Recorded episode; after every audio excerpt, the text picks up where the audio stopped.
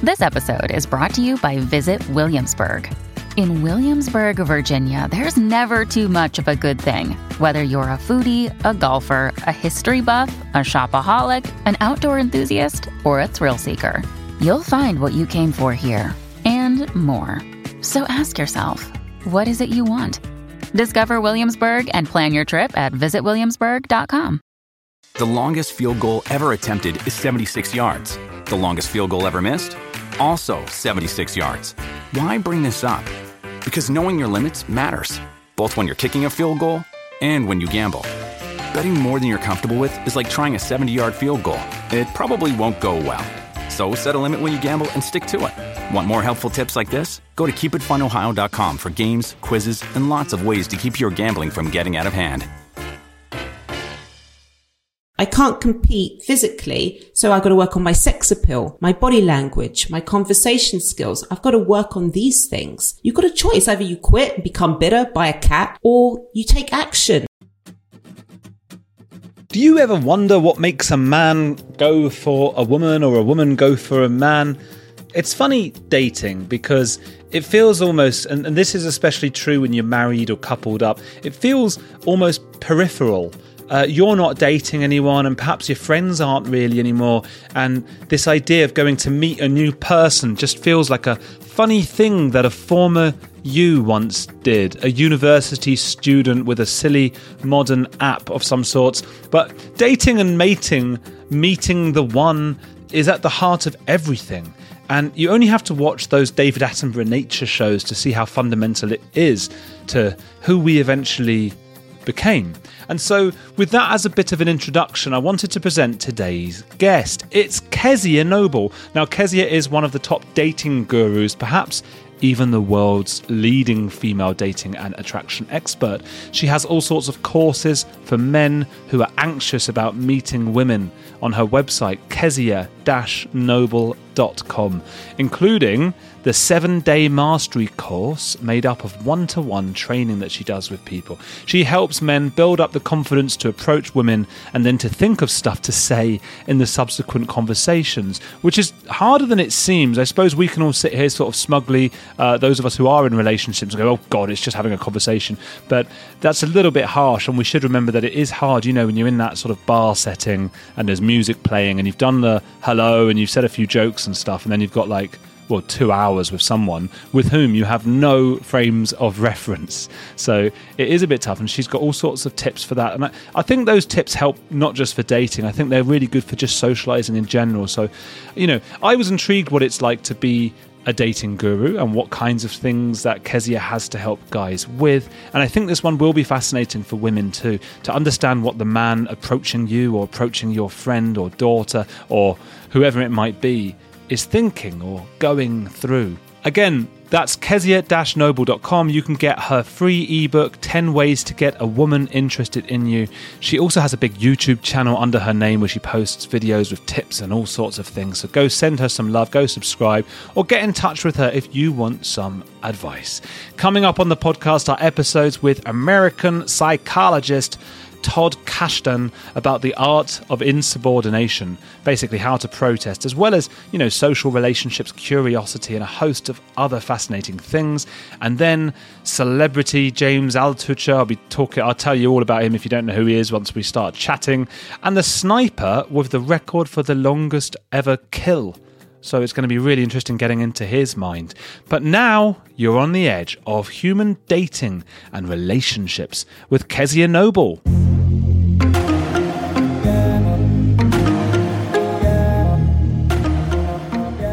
Kezia, thanks for joining me on the show. How are you doing? I'm fine, thank you.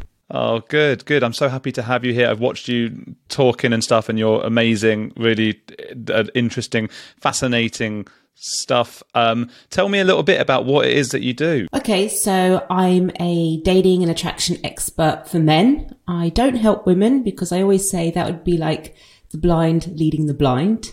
Um, I've been doing this since 2006. I've had my own company since uh, 2010. That coincided with my book launch um, for my book, The Noble Art of Seducing Women. I did not pick that title. That was my publisher's choice. Um, I'd have picked something much more subtle than that, but the book has done very well.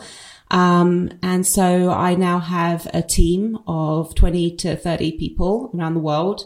And, um, we help guys on our programs, um, on our courses online and in person to get better with women, you know, to learn how to approach women, how to build up interactions, make them more impactful, connective, how to build attraction, how to get a number, just to feel more comfortable with women, understand women better.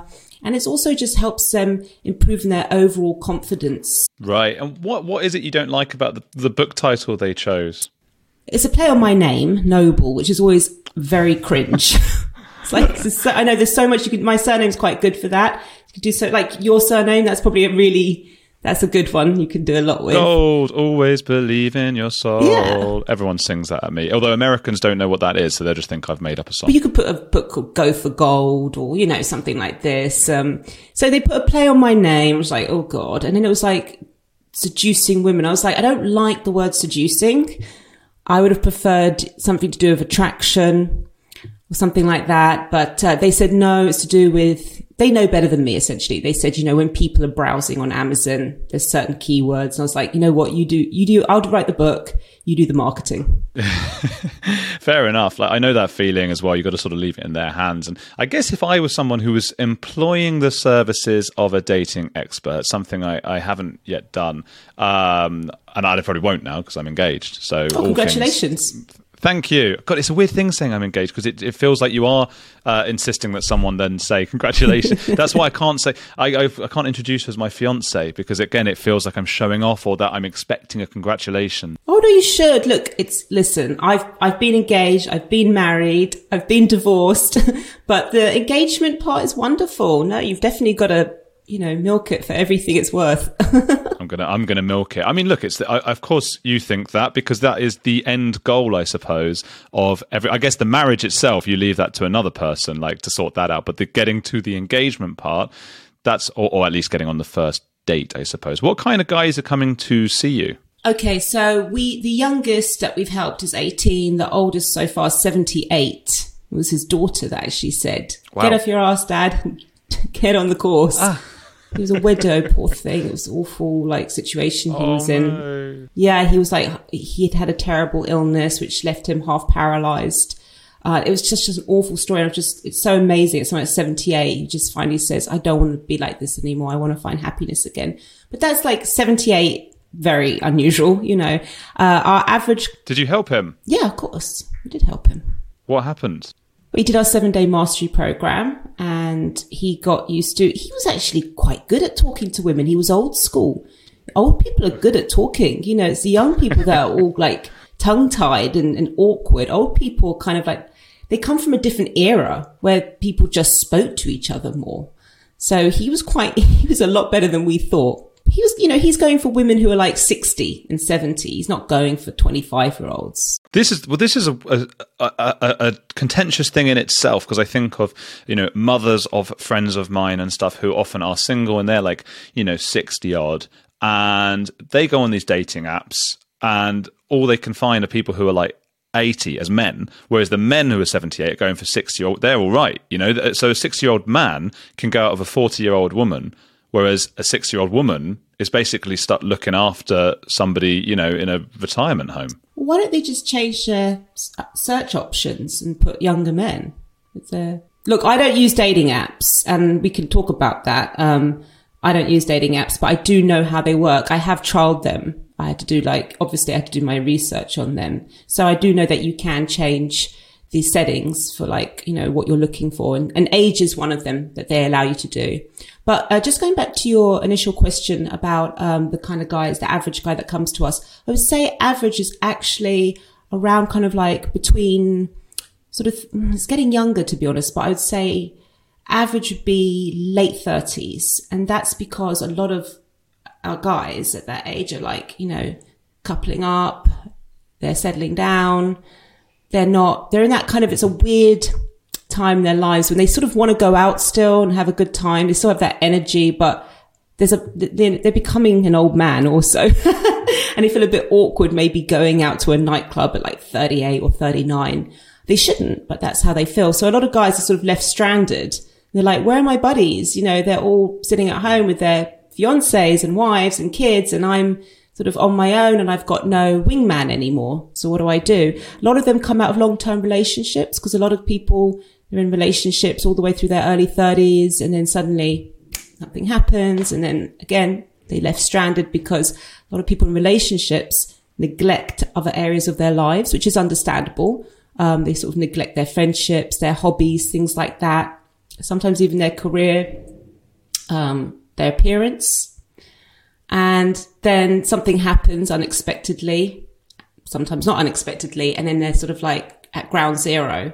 So we're helping a lot of people who are like in that position also, but we help guys also who are very good with women, in fact, and they just want to push the envelope a little bit and get like a higher caliber of woman or a certain type of woman. It's it's such a complex thing, isn't it? Because I suppose you you want to think that you fall into a relationship rather serendipitously that you sort of you know you're just sort of matched and it works and then the idea of maybe having rigid rules that you find from a, a teacher of sorts that that sort of goes against that. I mean is this something that you can teach? I can imagine i, I know what you're going to say. No you can teach it but i am with you like it does it does feel like it takes away the magic. You know, you feel like, and we've all been there, like, you know, all my previous, I, like I said, I don't use dating apps and things and all my previous boyfriends, it was through like chance and it was just something about him and I was at the right place at the right time or, and it, we had that chemistry. I get it, but there's some point where you, if someone hasn't experienced that or they haven't experienced it for a long time, then they, they, they've got a choice. I mean, you can, you can always just have that kind of what if, you know, it might happen, but you've got to also be realistic and think it might not. So I need to take measures. I need to know when I do meet a girl that I like that I'm not just kind of like hoping you're wishing upon a star that chemistry unfolds. It can happen. And that's what we all want, obviously, but I think we've got to be realistic, especially now we're living in a time where there's a sort of artificial um, abundance. There's an artificial abundance of uh, potential partners, and that's what again social media and the dating apps provide. Is this artificial uh, idea that you know it's just everybody's replaceable, and there's always somebody next to take that person's place. And that, you know, that makes it very difficult for people to build connections with each other. Imagine, you know, feeling like you're just like one click away from being replaced. I mean, that was not the case 20 years ago. People gave each other, I think, more of a chance than just maybe five minute conversation. Well, it's also easier to meet people, I think, because you've got all those apps. I mean, those apps came into place, really got popular after I was already in a relationship, so I, I wasn't able to really give them a go. Um, but I mean, are, are you getting people who are just really struggling? Do you ever get incels coming to you? No, no, they are they are in a, a, category that doesn't want to be helped. Okay. Oh, we should say what they are as well. I'm just I'm just thinking for people you know, involuntary celibates. A group of people involuntary. They're often, perhaps some say, unfairly linked to uh, school shootings and things. But you know, in, involuntary celibates, people who who believe that they are celibate or un- unable to have sex because because they are so unattractive. And it's often not the case, although I know I'll get shouted on YouTube because they don't like, they say, oh, no one would go for me because I'm unattractive. I think sometimes they don't want to look at the fact that they're not employing perhaps some of the techniques that you would teach, or they're not being charismatic enough, and then they get angry and go, oh, it's easy for you to say, and all that stuff. So it's quite complicated, isn't it? I, it is very complicated, but I was on a debate uh, on YouTube. I don't do debates, um, especially the ones with the live chat. I just feel like it's being in the Colosseum. and um, I was debating with, uh, they're called black pills. I mean, black pillars or something. I mean, so many pills now. There's a red pill, the blue pill. I mean, it's just, it's like, you know, whilst you guys are like choosing c- pill colors, I'm helping guys actually get results. That's what I said to them. Um, and it's just like they want to be in a group. Uh, and so I was debating with him and he believes that if you're below a five, by the way, that's already, you know, quite subjective what a five is. But if you are below a five, and he puts it down to jawline and height and things like that. And um, he said, if you're below a five, you've got no chance. If you're no, if you're below a five, you've got very low chance. If you're below a three, then either you get surgery or you go to Thailand. You've got two options. I was like, what? It's like, so I said to him, have you ever slept with an ugly man? He's like, no. I said, well, I have. Like physically unattractive man. If you took a photograph of him, you'd say he's a three. But I was attracted to him. There's looks and there's attraction. Do looks help? Who's going to say it's not going to help? It's a huge agenda looks. You know, it's advantage, not agenda, sorry. It's a huge advantage for both men and women. But this is precisely again why I don't use dating apps. I know that most of the guys I slept with are good looking. I'm not going to, you know, deny that, but there are this section which two of them were what I consider a three and a lot of them were guys who were average at best, at best. And if I'd seen them on the dating app, I would have immediately said, not my type. Thank you very much. But because I met them in person, it was something about their character, something about the way they looked at me, the way that they uh, interacted with other people. And attraction is so multi-dimensional, very complex. There's people, and I'm sure you, I don't know how long you've been with your fiance, but I'm sure you had girlfriends before. Yeah, yeah, yeah. Well, so, you know, theoretically. You, she's not your childhood sweetheart. no, she's not. Theoretically, it might be possible there were ones before. Yes. so, um, and sometimes we don't know why we're attracted to people. Like, you know, mm, she or he's not even that good looking. Like, why do I keep thinking about them? And I find that interesting. That's what I like to do. I like to look at those kind of cases and say, right, let's break it down. They don't know what they're doing. It's my job to work out what they're doing. I love doing that. I find like social dynamics, um, the little games that we play intentionally or unintentionally, the way that we feel attracted to somebody and we don't know. I find these, I find that so interesting. And I do believe it can be passed on and it can be copied and pasted. I do believe, believe that because I've done it myself and I've seen other people do it. So when you look at people like the black pill community from that community and people, as you call them, incels, they've given up. They've given up. Um, every guy that comes to me, I always say to them, you know, there's one thing that you all have in common. And that is that you truly love yourself. And I know that sounds really cringe, but I mean it in the truest sense of the word. When you love yourself so much that you don't accept what the outcome's going to be, you, you believe that you deserve better. You know you're in a bad situation, but this can't, this predicament can't be your long-term future and you deserve better in life. Now that, the only people that feel like that are people who really cherish themselves who love themselves in, in the deepest sense, I mean. People who kind of, it's not even, it, it goes, it's like some people might say it's just self belief. That's all it is. I think it's more deeper than that. I think people who genuinely, who, who genuinely sit there and say, I, I'm not having this. I'm taking action. I don't want this life. I, I deserve better. I think that's something else. A few decades ago, private citizens used to be largely that private. What's changed? The internet. Think about everything you've browsed, searched for, watched, or tweeted. Now imagine all of that data being crawled through, collected, and aggregated by third parties into a permanent public record. Your record.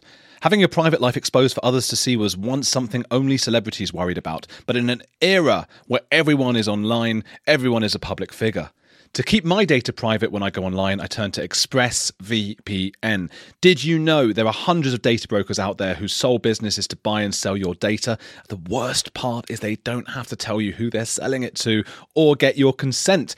One of these data points is your IP address. Data harvesters use your IP to uniquely identify you and your location. But with ExpressVPN, my connection gets rerouted through an encrypted server and my IP address is masked.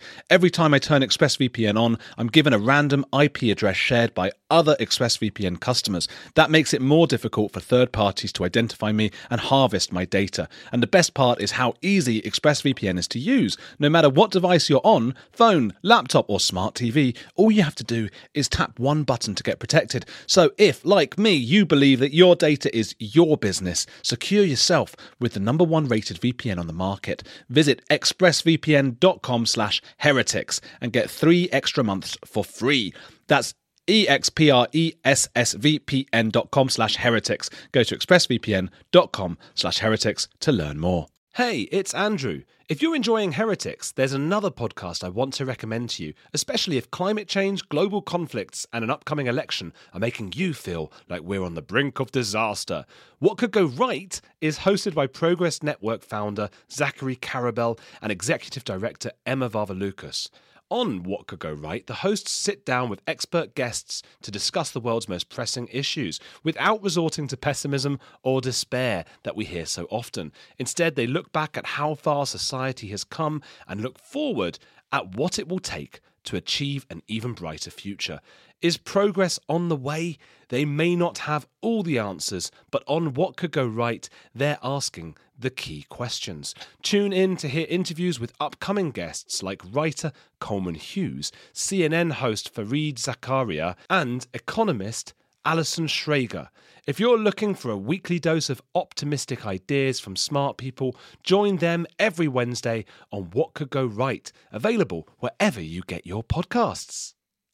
Uh, I mean, at the same time, I don't want to, you know, have no sympathy for them. If they feel or, or they are looked at by others as being a three out of 10 for looks or whatever, it is going to make it harder. Uh, that's just a fact. And then, but I also think there were some guys I knew at school who were like 10 out of 10s, you know, all the women loved them and they never developed a personality because they probably didn't have to. So I think there are different sides to it. I mean, so let's say someone who is, well, whether they're a three out of 10 or a 10 out of 10, they come to you. What are the three sort of common sticking points that, that, that men come to you with? The three mo- most common sticking points is approach anxiety.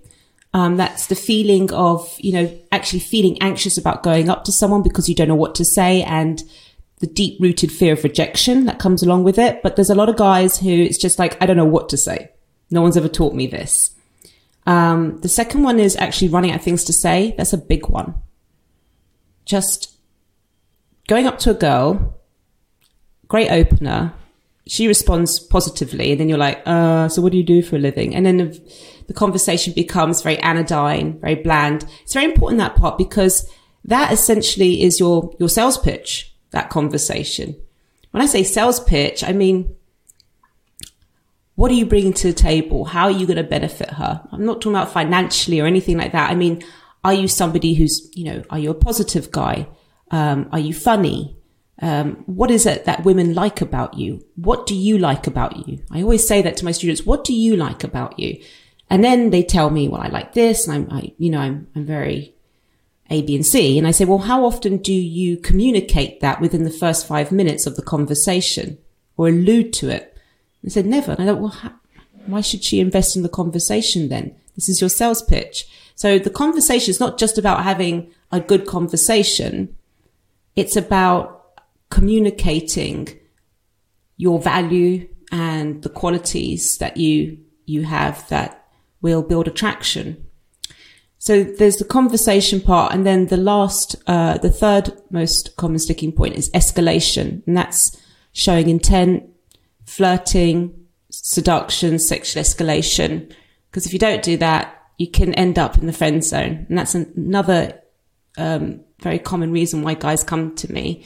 They say, I keep getting friend zoned. And it's down to the fact that he is too scared to escalate or he doesn't know how to. I feel like the friend zone is um, maybe mm, disingenuous as a word, and it's sort of a. I mean, if I if I had a, a friend of mine who was a woman who wanted you know wanted a relationship and I didn't want it, I might say something as a bit of an excuse, like "oh, friend zone." But what it really means is I just because your your your eventual girlfriend and wife or whatever is also your friend, isn't it? So it's the friend zone is almost like an excuse to let someone down gently, maybe. You, well, you know, that's you doing it to a woman. When a woman does it to the man, um, it's it's because he he hasn't made a move. Essentially, it's women don't really friend zone guys who make a move. They'll just say I'm not interested, and then usually block contact from that guy because not you know they might be polite about it, um, but they realize that okay, if I see this guy again, that's going to happen again. He's going to make another move. But if the guy just avoids um, you know, making any move at all, then what happens is the woman kind of convinces herself that, you know, yeah, he just likes me as a friend. And she's quite comfortable with that because girls like having male friends. It's fun. Um, but yeah, but no, it's like 99% of the time it's because the guy hasn't made a move. And so he just prolongs it and he's just sort of hoping at some point. And I've friend zoned guys and I've seen people be friend zoned and the guys are just hoping. They're just hoping that she'll have a change of heart. You know, she'll, she'll go out with this guy for a little bit and she'll realize like what a bastard he is. And then she'll come to him and cry on his shoulder and they'll make sweet love that night. It Doesn't happen. Only happens in the, in the Jennifer Aniston movies. Yeah, the rom coms. So someone's got approach anxiety. They come to you. What do you tell them? Because I, I can't think of a more. I mean, in terms of, I mean, we must, we must all to an extent have approach anxiety because going up to just someone you don't know and just saying there's something about what you physically look like. So I've come over to talk to you. I hope you like what I physically look like and what I'm going to say and stuff. That's scary, isn't it? Well, first of all, there's two types of way of approaching. There's the direct and indirect. So the one that you alluded to there is direct, which is you go up to a woman and you tell her straight away, Hey, I, I think you're hot or, you know, you beautiful dress, whatever, you know, that's, di- that's called direct. Um, and then indirect is like a situational observation. You know, don't you think the music here is like really not on point or, um, you could do a recommendation one. Uh, you could ask an opinion opener. We call them and their situation, um, sorry, they are indirect, but direct. Um, so the, first of all, that's what I say to my students. It's like, you know, what would you prefer to learn? It's better to learn both really, because there's going to be some environments and situations where one works better than the other. Um, but the main thing that we focus on actually is not the opening line, it's the transition from the opening line to the conversation. So we call this the, it's called, it's a transition point, And that's where most men fall apart like a cheap suit. As I said earlier, you know, they'll go up to a woman. Hey, how are you? My name's so and so. She's like, Hey, my name's, and then he's like, uh, right. So what do you do? And then the transition's like really awkward. If you can give an opening line and use that response to really smoothly transition into having an amazing conversation, if you know how to do that, then actually you don't have approach anxiety. Because what we found, and this is me, you know, from, this is my experience of doing this for years, is if you just focus on the opening line and overcoming approach anxiety, all that confidence that they've built unravels when they realize that they're running out of things to say and they're not getting to step B. So I put a huge focus on conversation skills of that transition. Like if she says this, say that. You know, if she tells you this, this is how you should respond. This will be more engaging than if you said this. And then once they know how to, to go to step B, step A, which is the approach, is much easier. What it's so hard because then you sort of start thinking about conversation, and I start obviously you know, I have a conversation every day, and uh, you don't really think too much about what goes into it. But again, we're sort of talking about teaching what goes into conversation with someone you have no frame of reference with. Uh, it's easy to have a conversation with you because we know what we're going to talk about today. Uh, it's easy to have a conversation with my girlfriend because you know we have these shared references. Your fiance, fiance. I didn't want to show off again, but with my lovely fiance because uh, we we have so many shared references and histories and all these kinds of things that we can talk about. So someone you don't know, you have no reason to be talking, and, and also the indirect one. There's this thing of like that that's being unsaid. There's an elephant in the room, which is like there's obviously a reason I'm talking to you. Then so the woman's probably trying to work out, or what is it because he likes me? What's going on? So what kind of things would you suggest that someone talk about? Okay, so there's a lot of uh, okay. So with let me just address one of those points. Um, obviously, it is difficult to just go and approach somebody. We do do it in like parties. You know, there's icebreakers. We go up to people, but yeah, it's less kind of potentially awkward because we've all been invited to the same you know, and we, the function or whatever it is, and we we've got a point of reference, which is, you know, the fact that we all know the person that invited us or, or something like this. We all have a point of reference, but you can still find a point of reference with people. That's what we teach with people that you, you know, complete strangers. So I'll talk about that in a second. Um, just to go back to your point about if a woman, if you speak to a woman and you go indirect and she's thinking, Oh, is he, is he, is he or isn't he trying to chat me up? They all know Okay, guys, message for you. They all know, but I think a lot of women, I prefer direct. I much prefer direct because I like a man personally who's like just, you know, says, you know, goes for what he wants, not interested in, in what other people think. I, I like that kind of guy. But some women, they like the charade.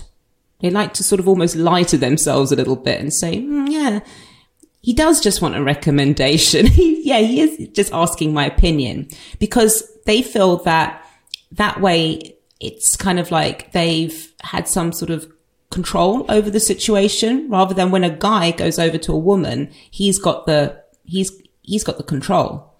Whereas if a guy goes in direct, she can sort of play along with this charade I think, no, yeah, he got to know me a little bit and then the traction built and he got to like me. And it's like, no, but deep down, she knows deep down, I can tell you.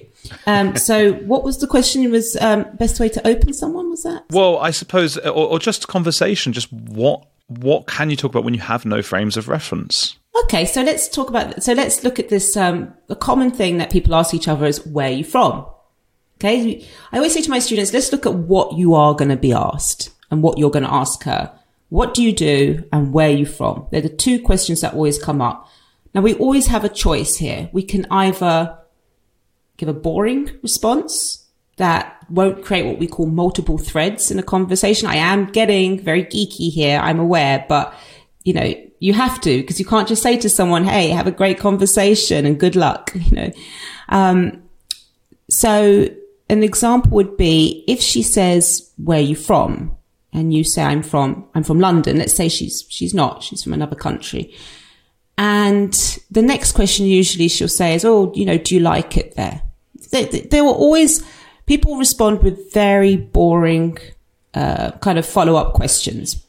They just do. People are lazy. Okay, so you've got to be the one doing the work here. I believe because if you're interested in her, you've got to do the work. She's just going to give you bog standard responses. So she asked, you know, do you like living in London? Or what's it like? And are you going to go into tour guide mode and start saying, well, yes, London's very nice. We have lovely parks. It's a bit expensive though. It's a bit cloudy. Or are you going to use it as an opportunity to have a very stimulating conversation and convey what I call high value data about yourself? So my example would be, and I'll, I'll rush through this a little bit but if someone said to me, if I wanted to impress someone and someone said to me, you know, what's it like living in London? I would say, hmm, okay. So first of all, it's an incredible, uh, we have an incredible melting pot of different cultures, which I really like. So I like to just meet new and interesting people. We've got fantastic parks, uh, which is great because you don't always want to be in the gym. You want to sometimes have a, a nice run with some nice scenery.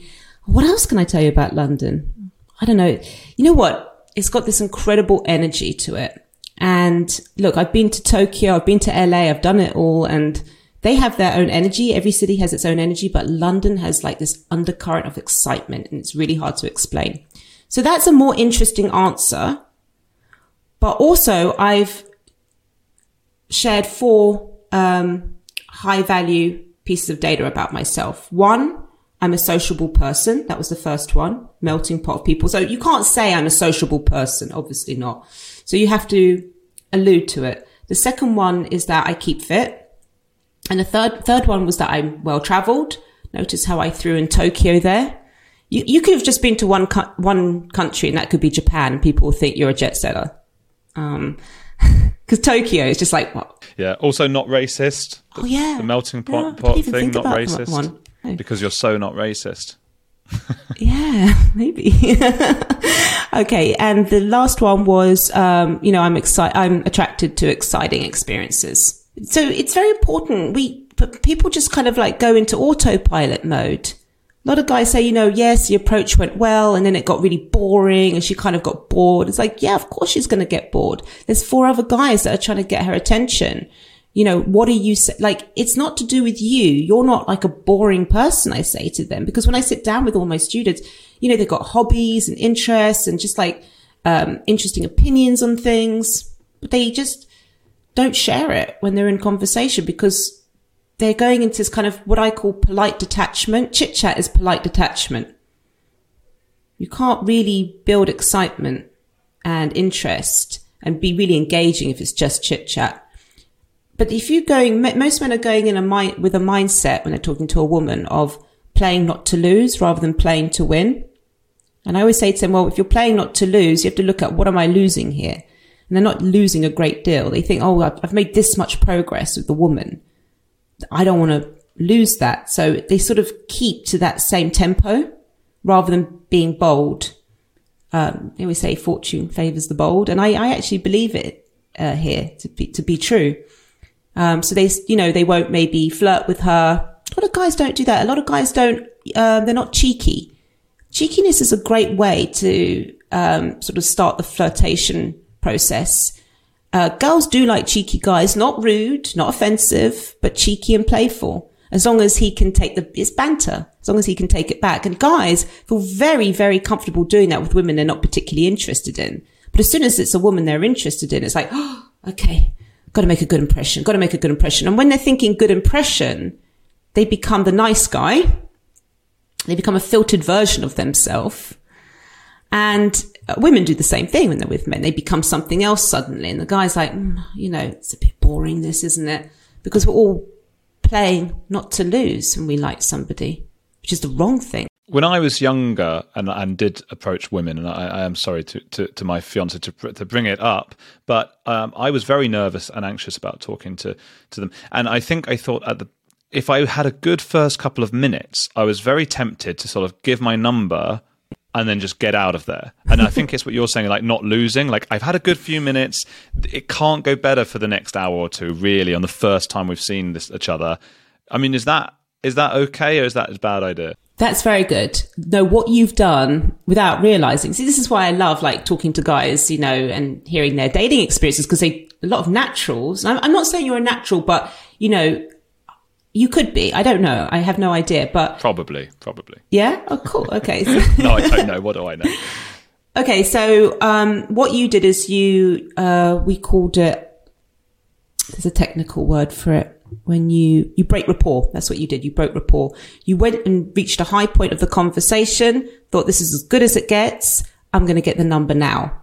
If you'd have waited, what happens when you reach a peak in a conversation? There's a lull. And that's when most guys make the mistake of asking for a number. They, they get awkward and go, Oh, anyway, so it was really nice talking to you. Can I get your number? And the girl's like, mm, no, I'm not really feeling it. And if she does give the number, what happens is when he tries to call her, the last memory that she associates with him is one of, it's a lull. It's, it's, it's not, it's, it's not exciting. But with you or any guy that reach, stops at a high point, what do you, what happens is you leave your audience wanting more. I want a bit more of that. Thank you. So when you call her or you text her, first thing that, um, re-engages her is the the memory that she shared with you, that last memory. That does make sense. That's it. And again, I'm still imagining a lot of people listening just going, oh, this sounds too much like a game. And those are the same people who complain about, you know, hard to get and, and the games that go on in texting and stuff. And I just sort of think, well, if you look at the other sort of animals in the animal kingdom that, you know, the games they play are insane. All the, all the funny colors and the flapping around and stuff. You know, do, do you give much thought to the, uh, the evolutionary theory about why you know, it tends to be men chasing women and that kind of stuff. I just thought that was a very detailed analysis of the animal kingdom, changing colours and flapping around. well, we do a version of that, don't we? yes, I see men flapping around all the time. I think it's the women that change their colour. They change their hair colour, women, they change their makeup. It's the women who are changing their kind of like, it's women who are flapping around, actually. Well, the animals, it's the men, isn't it? It's the, the they've all got the. no, of course, no. I'm joking. Yeah, but but yeah, you know what? You're the flapping around would be the stuff you're saying. The colours are going. We call it peacocking, peacocking and things. Yeah. But look, I don't. Honestly, I, I, I stay away from that whole part, like the evolution. Like a lot of people talk about that, like, oh, men are the hunter gatherer and women are this. I'm like, I don't know.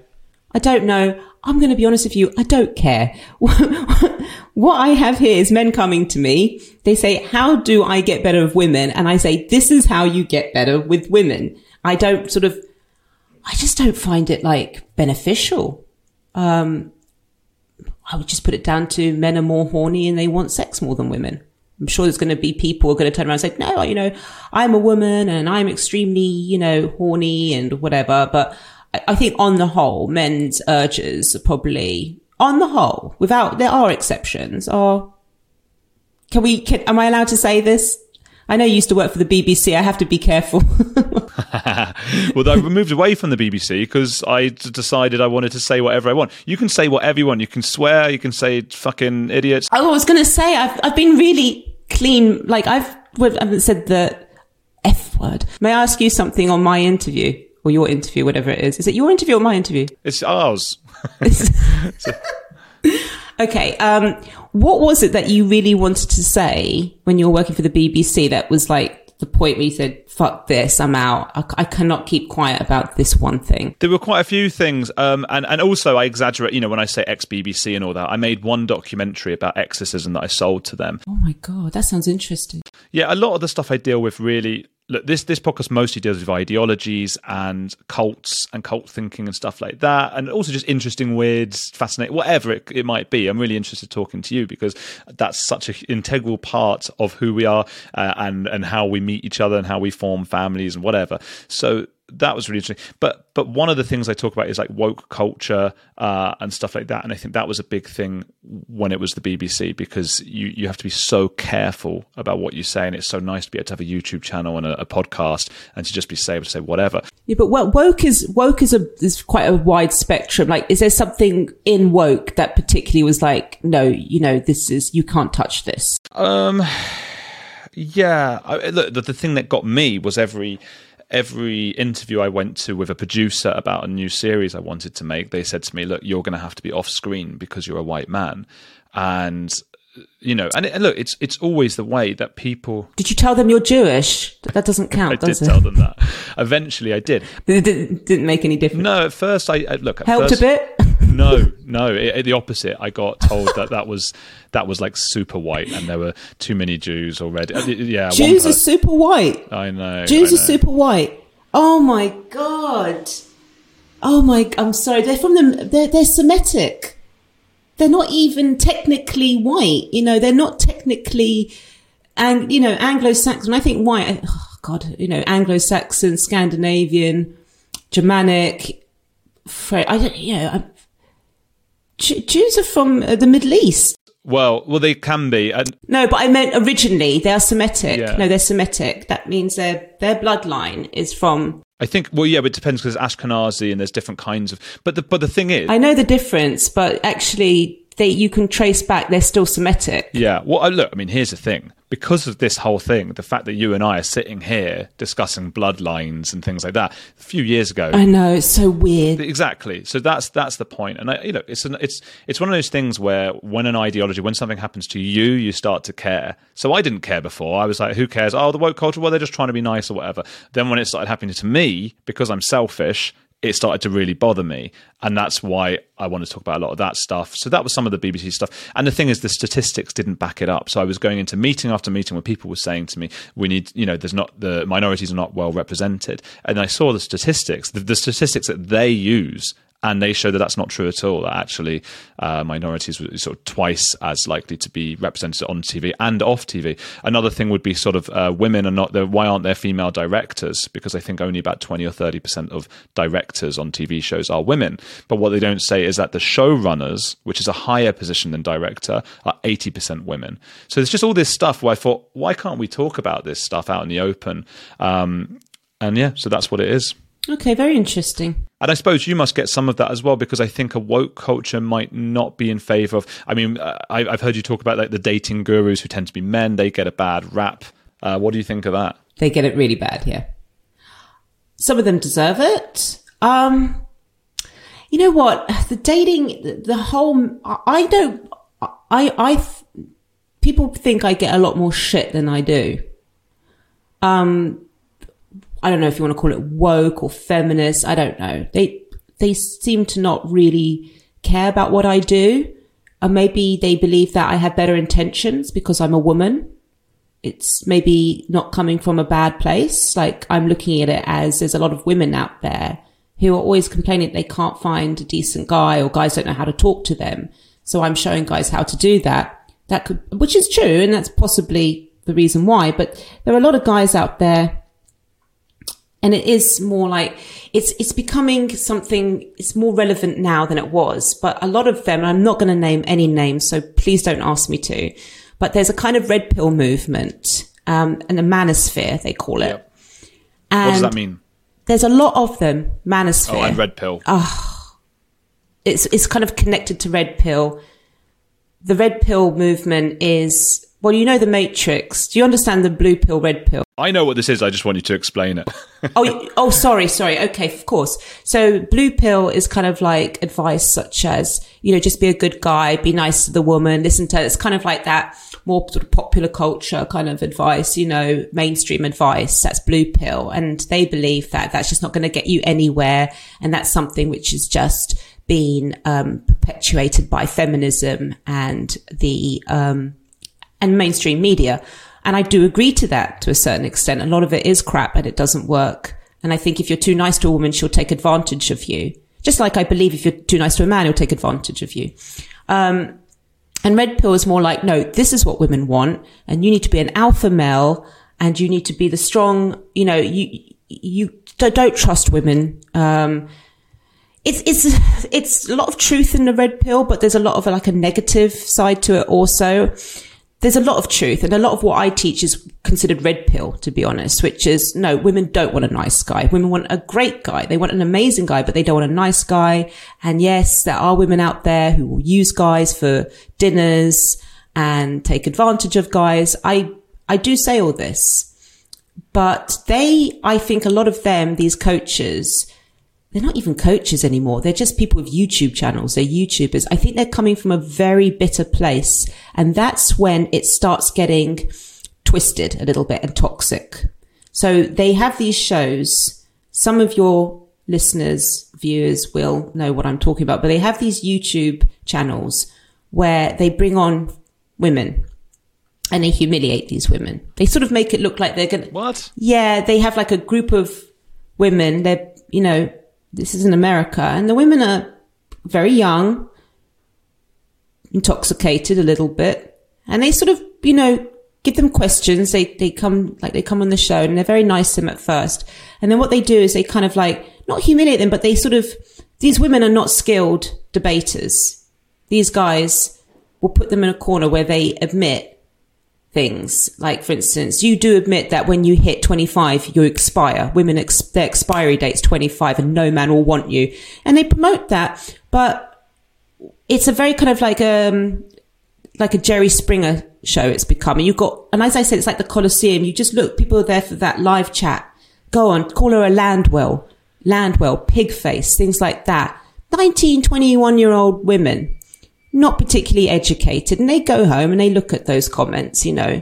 Um, yes, it's their choice. They were on there. They know what happens on these shows. But I, I always look and think, well, what, what are you, how are you helping guys that are watching this? It's, so it's entertainment, fair enough. Or are you helping guys? But they're not even like selling a book or a product or anything. They're just sort of using it as a way to just, I think, um, what's, what's the word I wanted to use? Um, What, humiliate? to rant. Oh, to- yeah. No, not humiliate. When you uh, purge yourself, you know. So when you look at a lot of these guys, and there's hundreds of them, they've had very bad experiences of women, and they've come into their own now. They're about usually between 35 and 50, and they've sort of taken the red pill, as they say, and now they realize, you know what? Fuck women. Fuck women. And because they're all like slightly older, these guys, they love the fact that they say, the big thing they say is women expire at 25. She loses all her sexual market value at 25. And I've tried to say, yeah, tell that to Jeff Bezos, who married a 52 year old. Tell it to Simon Cowell, who married a single mum who was 41. You know, these are very successful men, more successful than these guys could ever imagine to ever be.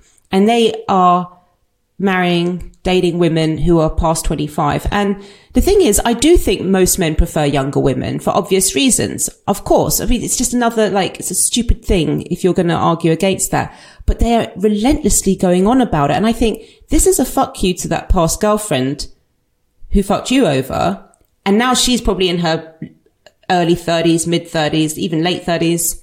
And you're having a go at all those women that rejected you, you, who are now your age. That's what it's all about. And they're coming from a very dark place, these guys. And I think that that's what's they're not giving, look, this is what you should do. You can give your kind of theory with it, your concept of female psychology and male psychology. Fine. But give practical advice too. Like, you know, what do I do if a girl says this? Should I buy a drink on the, first date? I don't know, whatever the question is. And they're not offering that kind of, um, advice. Whereas when I was, you know, in the pickup community, which gets a lot of, um, and I think a lot of unfair criticism, some of it's fair, but a lot of it's unfair. They were actually giving advice at least to guys. They were showing them a way out. They weren't telling them to just sit there, hate women, and if she's past 25, don't talk to her, pump her and dump her. They're using language like this, pump and dump, you know. Um, I went on this debate, as I said, on Black Pill, and uh, the things that were said to me were unbelievable. I had a lot of good feedback. A lot of guys saying, "You, she's absolutely 100% right. She's helping guys. But I had a lot of things, very sexual uh, things said about me in a very, uh, really derogative kind of way. I'm sorry to hear that. For me, no, it doesn't hurt me at all. No, but it doesn't hurt me at all. I'm very, very thick skinned, extremely thick skinned. But I just felt, my God, no one's helping these guys. They're just fueling this bitterness. Now, when I finished that, sorry, I'm going on a bit, um, but just to my last point, when I finished that debate on that YouTube channel, my sales rocketed. I got, I remember I got to the office next day and I looked, I, I looked, I was like, my God, it's like we had programs booked out. And I said, these guys I've been watching this channel thinking, is there any thing out there that I, like a course or something that I can take to actually, um, help improve my circumstances. And then I realized, my God, they're not selling anything, even these guys. So it looks kind of good. Like, oh, we're not trying to sell you anything. Well, no, they're getting ads on YouTube for that shock value, clickbait, humiliating women, uh, getting people riled up. Um, so they are making money. But yeah, that's a good point. They not, they, they can't teach you anything. They don't have a product to sell because what would be on that product? Nothing. Anyway, rant over. No, I think what you're describing it, it, encapsulates what I find difficult both about sort of the woke side and the conservative, regressive sexist horrible side as well and it's, it's, just the lack of nuance on both sides and i think on the woke side of things when they want to have a go at you know people like you who just want to basically state facts about certain types of men and certain types of women from your experience of them. And you know they want to go oh no that's not true because every everyone's just the same anyway or whatever it, you know they're just ignoring reality sometimes. And then on that other side just negativity just horribleness and it's not so helping bad. anyone. I've had more it's so weird like i've had more problems and bad attention from that kind of people who are saying they're trying to help guys, um, these, you know, people in the red pill community than the woke community. And I was thinking, but it shouldn't be that. Should, surely it should be the other way around. Well, that's maybe because you're a woman as well. I don't know. Maybe the men would, would get it worse from, you know, those kind of men pickup artists would get it more from the woke side. But I'm not just that, but it's like I'm, I'm 42. I have a child. I'm very successful, a lot more successful than them. I own it. I tell my age to everyone. They know I like younger men. you know, they all know what I, I like and I own it. And it's kind of like, we can't hurt her. Like she doesn't look like the standard 42 year old. So I get, so I get all the stuff like you've had work done. You've had this done. One day your Botox is going to collapse. I was like, I've, I've not had any work done, but you keep going. Thank you for the compliments. Hey, Drew Scott here, and I'm Jonathan Scott, reminding you that life's better with a home policy from American Family Insurance. They can help you get just the right protection at just the right price and help you save when you bundle home and auto. Kind of like Goldilocks and the Three Bears. It'll be just right for you. We love a custom build. American Family Insurance. Insure carefully, dream fearlessly. Get a quote and find an agent at amfam.com. Products not available in every state. Visit amfam.com to learn how discounts may apply to you. American Family Mutual Insurance Company SI and its operating company 6000 American Parkway, Madison, Wisconsin. People are insane. Imagine that. Imagine saying that to someone. Something they must be very damaged, hurtful. I mean, look, I get. I'm not involved in that world at all, and I get every day horrible, horrible messages just because I've got a YouTube channel and just because there's there. Are, you know, if one percent of the of the world are psychopaths, and you got what seven billion, eight billion people in the world, that's like I, can't do the maths, but it's like a million or ten million or hundred million. Why do you get hate for having a YouTube? channel? Sorry, I don't understand. Who have you have you interviewed anyone controversial? Oh yeah, quite a lot. But but most of them are. I mean, even even well, even you are right. So someone could someone could write a message about you now, and then they go, and who's this bloody who's this stupid Chad or whatever the words they use are. You know, they could use. no, you're a Chad. They'll call you a Chad. Yeah. They'll they'll say something. They'll look at you because you're a nice looking guy. They go, "What the fuck does this Chad know about our struggles Yeah, and stuff?" I've had no, that. what does this bitch know? what does this Botox bitch know? I hope they both die. Yeah, and I just think that's a reasonable response to give to somebody who's just got a YouTube channel, is just helping people to get dates and stuff. That's a reasonable thing to say. To, and they, I, I try and kill them with kindness sometimes, so that they can then look at their message.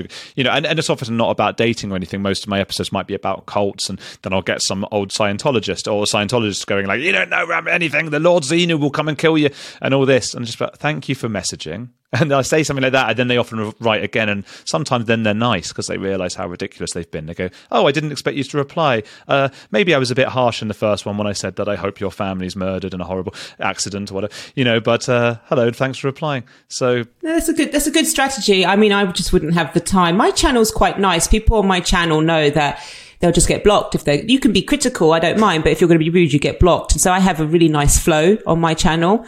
Um, but when I go and do people's debates and interviews, woo, they come out. All the haters, they come out, and I just, I know they're basement dwellers. I know they're sad. I know they hate women. You know, and it's like it's it's it's pitiful. But I know if I met them in real life, they wouldn't say that to me. I've got a gob on Hey. me. I'll say things, but a gob for non-British people is a mouth, and it means you can be mouthy or, or insult and say things like that. Just in case, I don't know. If, I don't think. I don't think gob is outside. my kid hates it. He's like, "Can you shut up now, mummy? Everyone can hear you shouting." like when I complain, Shut up, like, mum. Shut You, up, mummy. you, You're being sounds gobby. like your kid might. Your kid might inherit some of those traits, perhaps, and hopefully so. I, I, I think they're good traits to have. Why do we? I want to get on to. We've got about ten minutes left, right? And I want to get on to to why we attract the people that we don't really want and struggle to attract the people we do want. Oh, it's awful, isn't it? I mean, you're not in that. You're in the state of bliss right now. But and I've been there. Yeah. but oh my god! I mean, everyone will know that at some point there's someone you really like, and they just don't like you the same way. And you've got someone, and it's usually around the same time, who's on your case.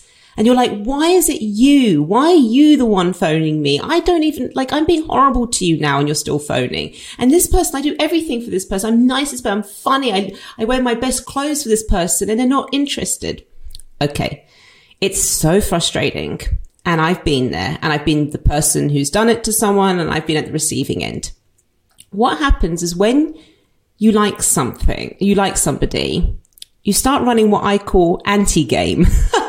I came, I came up with this. So it's anti-game is essentially when you really like someone and you're enthusiastic and you know you can't, you know, when you see them, you're, you're keen and you can't hide it. You try and hide it. You try and camouflage it, but it's in the eyes and they know, you know, like you're just excited to see them and you're enthusiastic, but at the same time, it clashes with your fear of doing anything about it.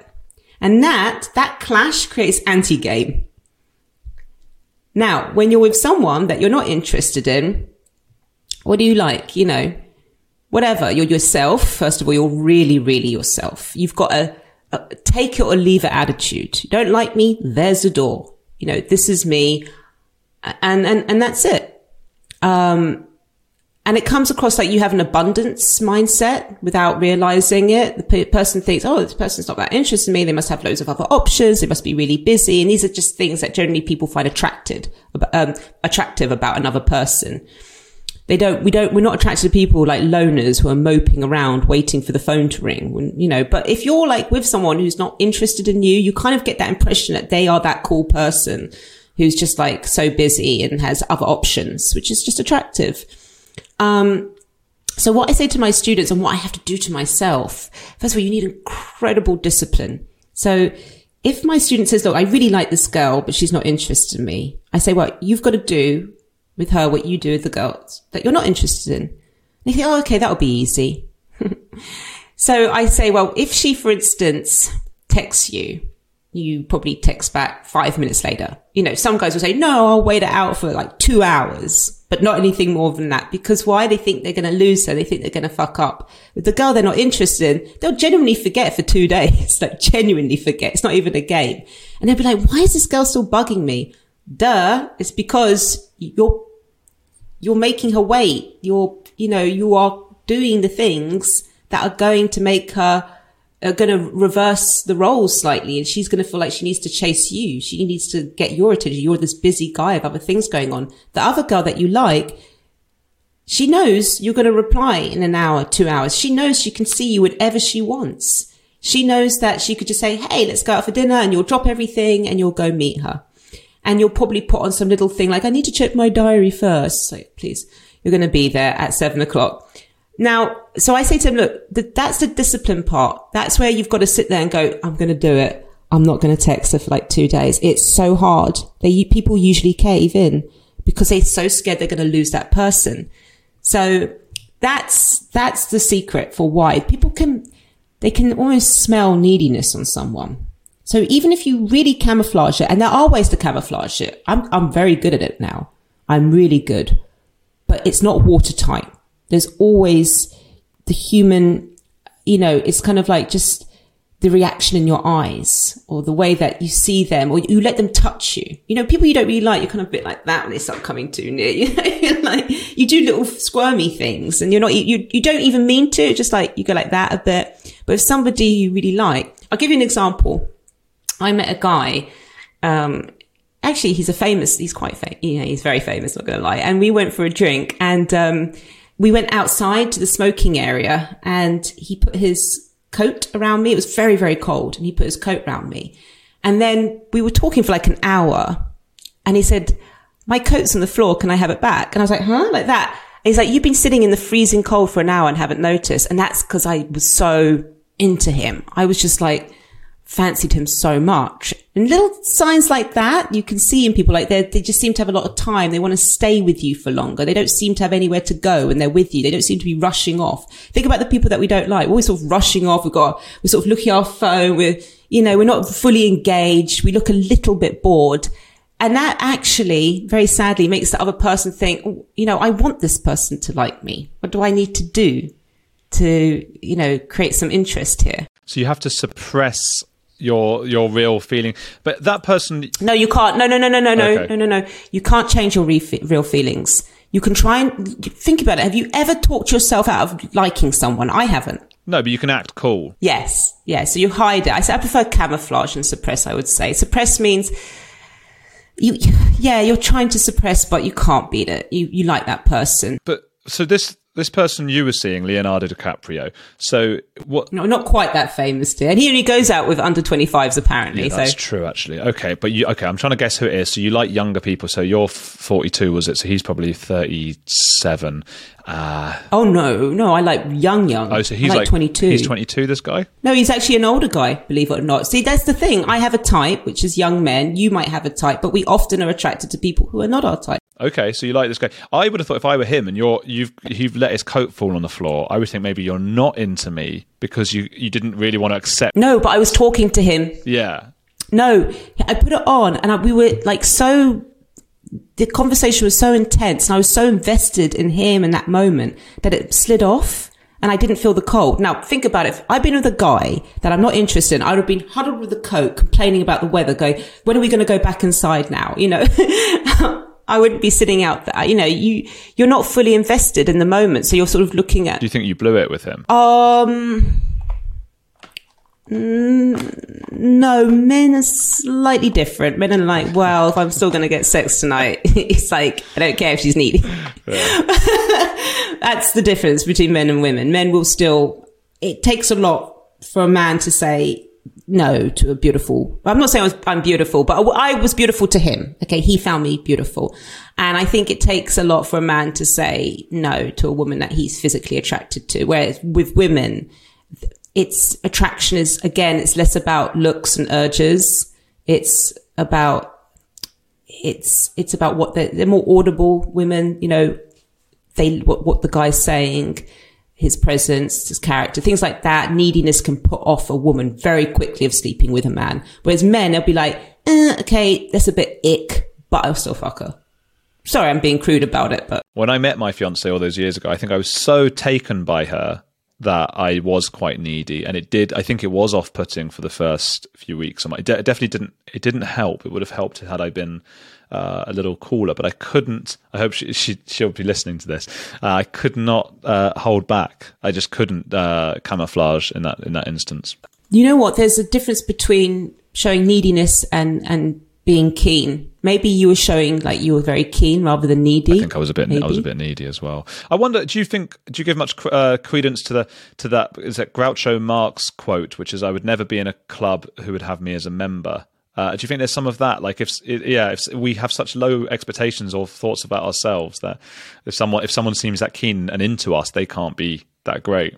Yes and no. Again, this is why I like kind of younger guys. I think um, you know they have a sort of excitement about them. They get very excited and they you know see something new and shiny. And I think you can kind of like say, no, that's fine because they're young. I think if an older guy was acting like that with me, I'd be like, really? You know, I, I, I it would be more unsettling. There are different rules for older guys and younger guys. There are different rules. I mean, there are the attraction principles, which remain the same for both, but there's a slightly different style, you know. This is why I have some sympathy for incels and stuff because they're saying, you know, oh, it's easy for you to say because you're a whatever you might be out of ten. I, I, watched your interview with Chris Williamson, for example, and, and he's a he's been on here as well. I've been on his, and I, am a huge fan of, of his. But I, I wondered he he mentioned at one point he mentioned like girls coming over to him and saying, oh, my friend likes you, and he's like, oh, I don't like that because what do you do? You know, that has literally never happened to me in my life. But he spoke about it as if that's a common thing that happens to men, and he happens to be like a supermodel. So yeah, I see. There yeah. are differences. In I, I, don't think there's ever happened that I've been in a bar and like a woman's come over, my friend really likes you, you know, and I think that's not that's not necessarily something that happens to that that many men. Yes, uh, but we've put looks are a huge advantage, of course.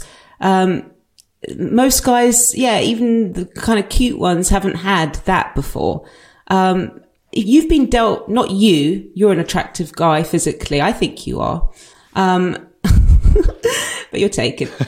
and you're pretty too old. I'm. I'm way too old um, for you. I'm 33.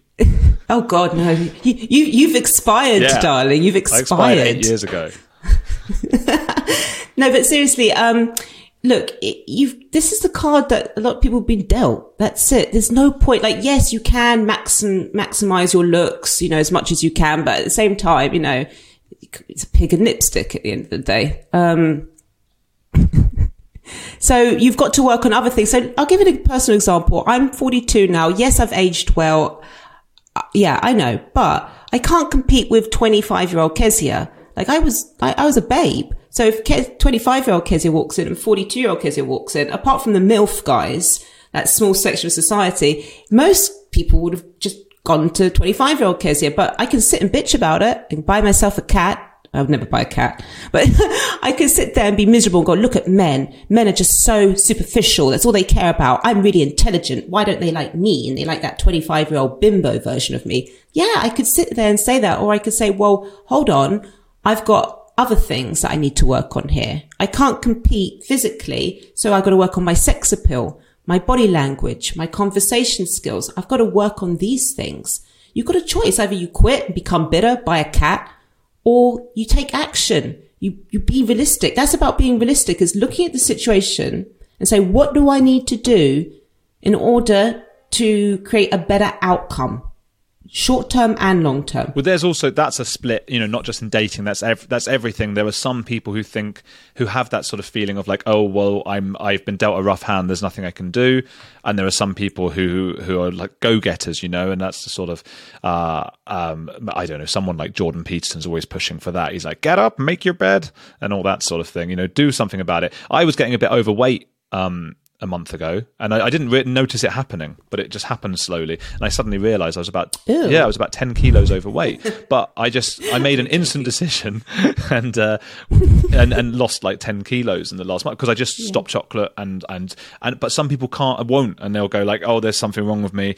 But it, that is tempting because I almost sort of did feel a bit. There's something wrong with me. I'm getting bigger and I don't know why. God, that's denial. It is it is tempting, you know, because I sort of became a bit more slobby and I stopped like wearing nice clothes because I started to feel a bit like, oh, what's the point anyway? And anyone Did you start doing the Homer Simpson thing where you wore a dress in the end?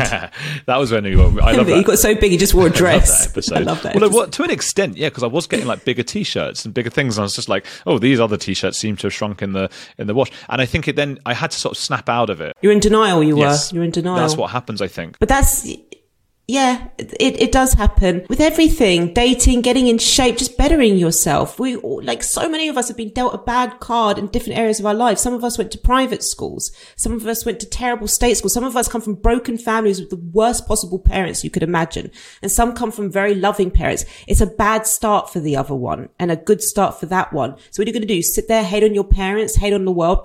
The thing is, there's always been the people you could you could literally divide the world into two and say the ones who take action, the ones who just accept it for what it is, and, and they don't take action and they don't do anything with themselves or, or better themselves. But the difference is is that those people used to sort of just get on with it, and you never heard from them. Now they've got platforms, you know, and they're they're, they're on these live chats and things in terms of like the dating or even in the, I've got to be careful here, but overweight women, like I've got to be careful here, but you know, this whole thing, like I, I don't want to put down, I don't want to put down overweight women. I don't, but you know, this whole thing, like I'm healthy and I'm morbidly obese. You know, it's like, Yeah. th- there's a big platform now they've got saying that. And usually those people who were morbidly obese sort of, yeah, they quit dieting. They quit trying to get healthy, but they just sort of were quiet about it and got on with it. But now, and it's, it's like these, I don't want to talk about too much, but it's like these d- dating guys or anti-dating. They're now like, say, they're like got huge followings for the black pill and incel movements saying just give up, quit. They're, they're, they are dressing up um, f- quitting, they're dressing up quitting as enlightenment. That's what's dangerous because when you're in, you experience enlightenment, what happens is you take action.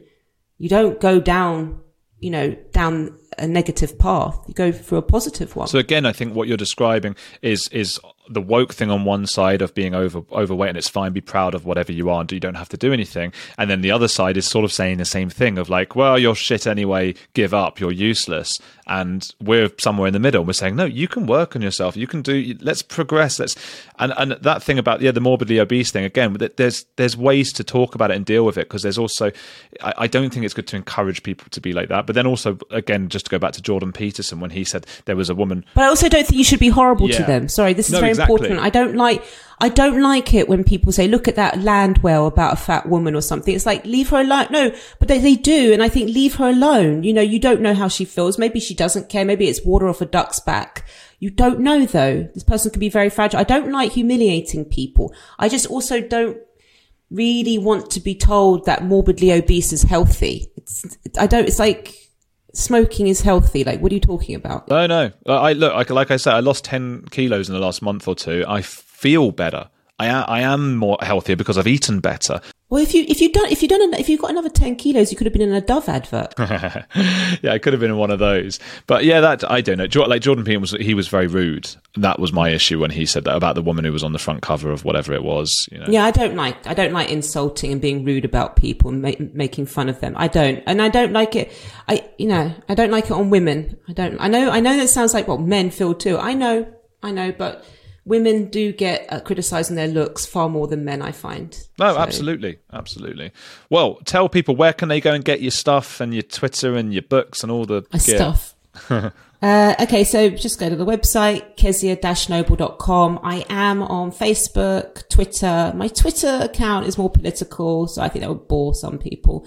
Um, uh, Instagram, it's like loads of sexy photos of me. No, it's the main thing is my website, kezia-noble.com and my YouTube channel. If you just put in Kezia Noble, Okay. uh, you'll find me on there. Good. Everyone go do that, especially if you're single, but even if you're not, you learn a bit about dating and what everyone's up to and all that. Kezia, thank you so much for being on the edge. Thank you for having me. I really enjoyed it.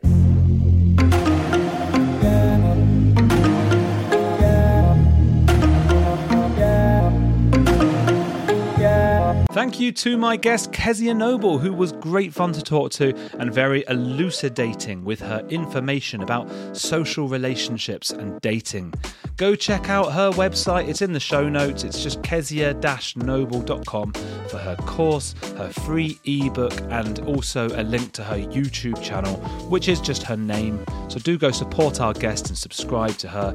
Support this podcast too on patreon.com slash Andrew Gold, where you'll get ad-free episodes and occasional bonuses and things like that. Also come say hi in the YouTube chat, which is alongside the video premieres of each episode, which is you know out on Monday and Thursday at 9 p.m. UK time. That's 4 p.m. Eastern. There's quite a crowd that gather and say hello. Not everyone, you know, uh, says hi. Some people lurk in the shadows and I don't even see their names or anything. But if you do want to say hello, there's that little chat box.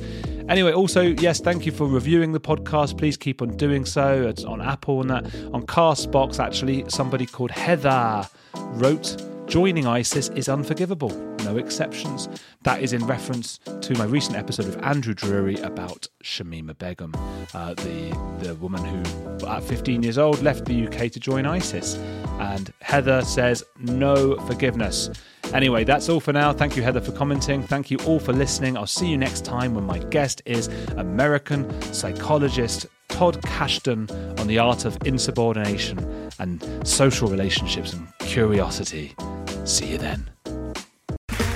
Okay, round two. Name something that's not boring. A laundry? Ooh, a book club. Computer solitaire, huh? Ah, oh, sorry, we were looking for Chumba Casino. That's right. ChumbaCasino.com has over 100 casino style games. Join today and play for free for your chance to redeem some serious prizes. ChumbaCasino.com. No purchase necessary. Full prohibited by law. 18 plus terms and conditions apply. See website for details.